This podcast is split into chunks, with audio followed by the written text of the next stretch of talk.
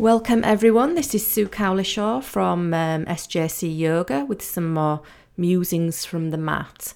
I just wanted to share with you something that I've been doing this year and how it's progressed for me. I decided to do an Ayurvedic massage course, which I've been doing during the year, module one, and I've really, really enjoyed it. But what it got me into more than anything was the doshas and more about nutrition and environment how everybody's constitution is different and what's good for one person is not all that great for another. So I'm just going to do a sort of fairly shortish podcast to start with about what is a dosha, and then we're going to go into a particular dosha because of the autumn, which I'll explain a little bit later. So, just like every snowflake is unique in its shape and form, every human has their own blueprint, made up of an infinite mix of shapes, behaviours, emotions, and appearances, just like the planet. So there are five elements that are found in all living things, from a tree to a monkey to the weather, anything that contains energy. These are the building blocks of life, and they're ether, which is space, air, fire, water, and earth. And the manifestation of those elements through the doshas is what gives rise to our differences, how they appear, and in what proportion. So the doshas are dynamic energies that constantly change in response to our actions, our thoughts, our emotions, the food we eat, the seasons, and really any other sensory inputs that feed our mind and body.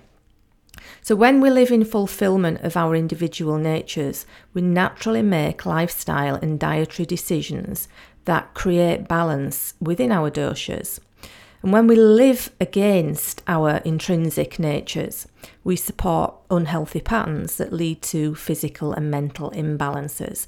So that would be things like um, living in poverty, eating bad food, smoking, uh, medications, anything like that. So, if the proportion of your dosha in your current state is as close as it can be to your birth constitution, then your health will be great, be vibrant, and you'll be lively. If not, if it's got out of balance too much, you will become very unbalanced in, in all different ways, physically and mentally. So, there are three primary doshic states. When we're balanced, we have all three doshas that are present in the natural proportions, which we call equilibrium. There's increased, which when a particular dosha is present in a less in a greater than normal proportion, which is aggravated.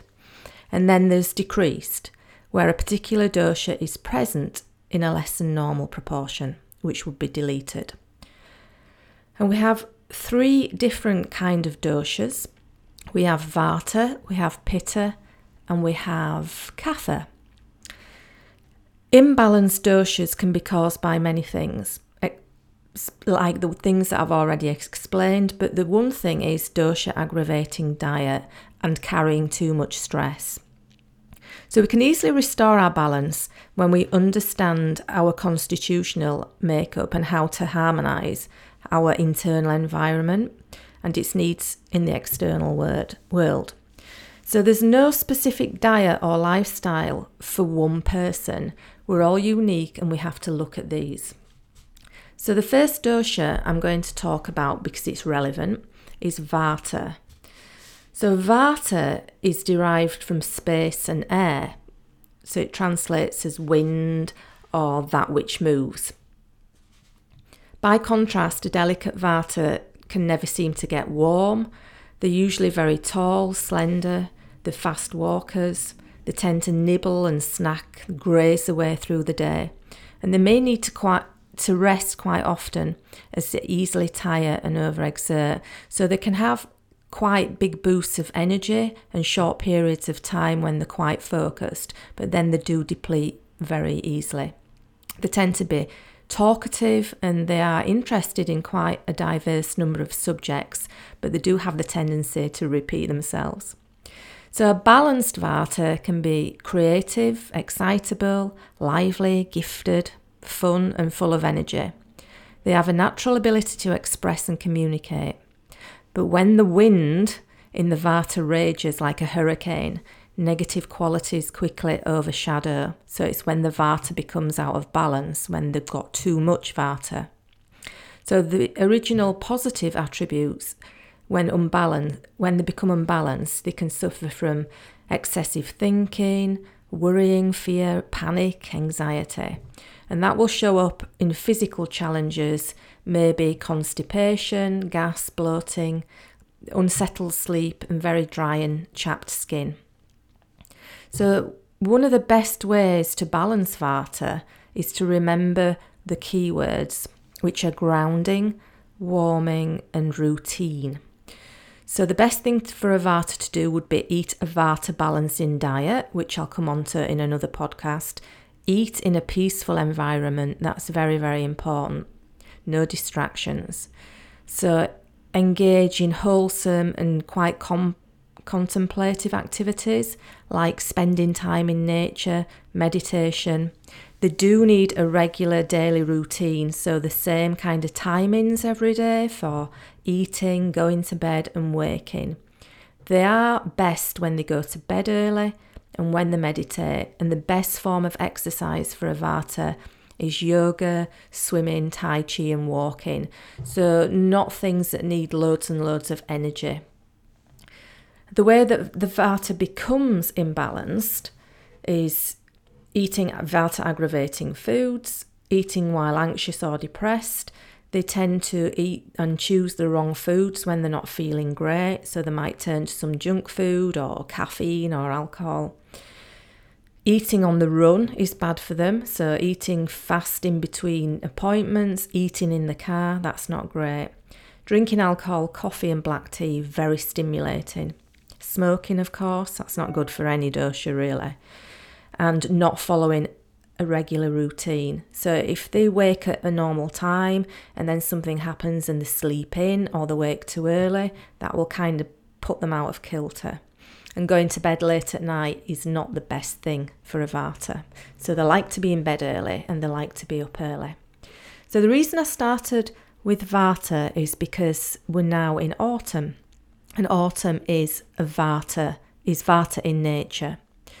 So autumn is a time of transition for nature, which includes us as humans. Sometimes I think people feel that there's humans and there's nature, and there's not. We are just another species in nature. So when the temperature drops and the daylight becomes less, our blood vessels and veins constrict. So it slows down the blood supply to our core and to the rest of the body. So the core takes the vital energy coming from the slowed down blood um, energy and it leaves our skin and our extremities, like hands and feet, with less energy. That's why in the winter we can get cold hands and cold feet. And even though we put really thick woolly socks on, we still can't seem to warm the feet. So, around us at this moment, the trees and plants they're subtly undressing, whilst the green land turns golden brown. After a long hot summer which we've had, there's now a definite hint of crispness, along with the smell of wood smoke which I smelt the other day coming into the house. And instead of new mown grass, we have that lovely kind of autumn smoky smell. And of course, with autumn being Vata, there's the wind. Now, the wind slowly gathers strength and it leaves the signs of winter in its departure. So sometimes the autumn can leave us feeling a little exposed and raw, but it is one of my favourite times of year. I don't know why, I love it. So, with it, it brings a predominance of the air element and prana. Prana is the life force. It can be rough, windy, erratic, cool, subtle, and clear. All these qualities are shared by Vata dosha. And because like increases like, autumn is considered Vata season. So, how can we balance ourselves during this period of change? How can we just navigate a little bit more gracefully through autumn to make it amazingly beneficial? So, one of the things we can do is just try beginning to be aware of the environment because that will empower us to respond both daily and seasonal fluctuations. So, most of us already do put into practice seasonally appropriate habits without even being conscious of doing so. For example, in summer, of course, we wear lighter and brighter clothes, we enjoy salads and fresh fruits. Where now in the autumn, we're looking forward to kind of roast root vegetables and quite heavy grounding soups. And of course, in my case, October is Christmas cake baking month, which is always, I still get excited even though I'm not a teenager anymore. So, opposites do balance. So if we consider Vata to be cool, light, dry, windy, and unpredictable, we need to be looking at warmth, oiliness, deep nourishment. So loving relationships, spending time with people we care about, having a sense of stability and routine. So the diet is a powerful way to soothe Vata during the autumn. So look for nourishing foods that are high in protein and healthy fats brought to life by warming, stimulating spices. These will go a long way towards maintaining your internal reserves of moisture and keeping you grounded. So think breakfast, cooked grains like oatmeal, porridge, rice, tapioca if you like tapioca, but make them with coconut milk and generous amounts of ghee. Now, some people won't know what ghee is. It's kind of like a clarified butter and it's very heavy and it's very nur- nurturing. So, we want lunches and dinners that include steamed vegetables, hearty grains, stews, and soups. Baked apples with nutmeg and cinnamon is delicious, but do be careful not to overeat. So, mirror the season and choose vegetables like pumpkins, squash, sweet potatoes, carrots, and beetroots and use really lovely warming spices like cardamom, turmeric, cloves, and saffron. Another thing for the Vata season, especially if you are predominantly Vata, is to establish an effective morning routine. So try to do the same things waking, exercising, eating, and going to bed at the same time every day. So, and if you feel that you need to calm the nervous system, if you're feeling a little bit jittery or anxious, massage your skin with something like organic sesame oil. Sesame oil is very warming and favour natural scents like geranium, citrus, and rose. So have those scents in your house or put those scents on your skin. Vata is really aggravated by fast, frenetic exercise, as I've said before. So look even more at walking in nature, swimming, gentle cycling, and yoga and Tai Chi. Remember to balance your activity with adequate relaxation and sleep. This rejuvenates you. So think about sitting curled up in front of a fire, reading a book, just taking some time out to rest. Because as you're aware, a lot of animals actually sleep during the winter and that's just not appropriate for us to do. So we need more rest during this season. A seasonal routine is an investment in your own health and well-being, and we all benefit from aligning ourselves with the rhythms of nature. As I said, we are part of it. So this autumn, I want you to try and embrace the beautiful and unique gifts that it brings. Enjoy the stability, the appreciation, and the gratitude of the month the beautiful changing colours in the trees, and just that feeling of kind of getting inside and keeping warm and cosy.